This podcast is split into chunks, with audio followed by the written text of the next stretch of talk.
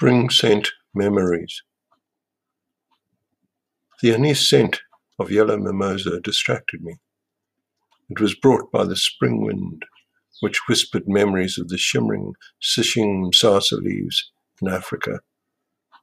So soft and beautiful, hiding the horrors of the Gukurahundi, the rain which washes away the chaff before the spring rains, but not the blood on the hands of the tyrant.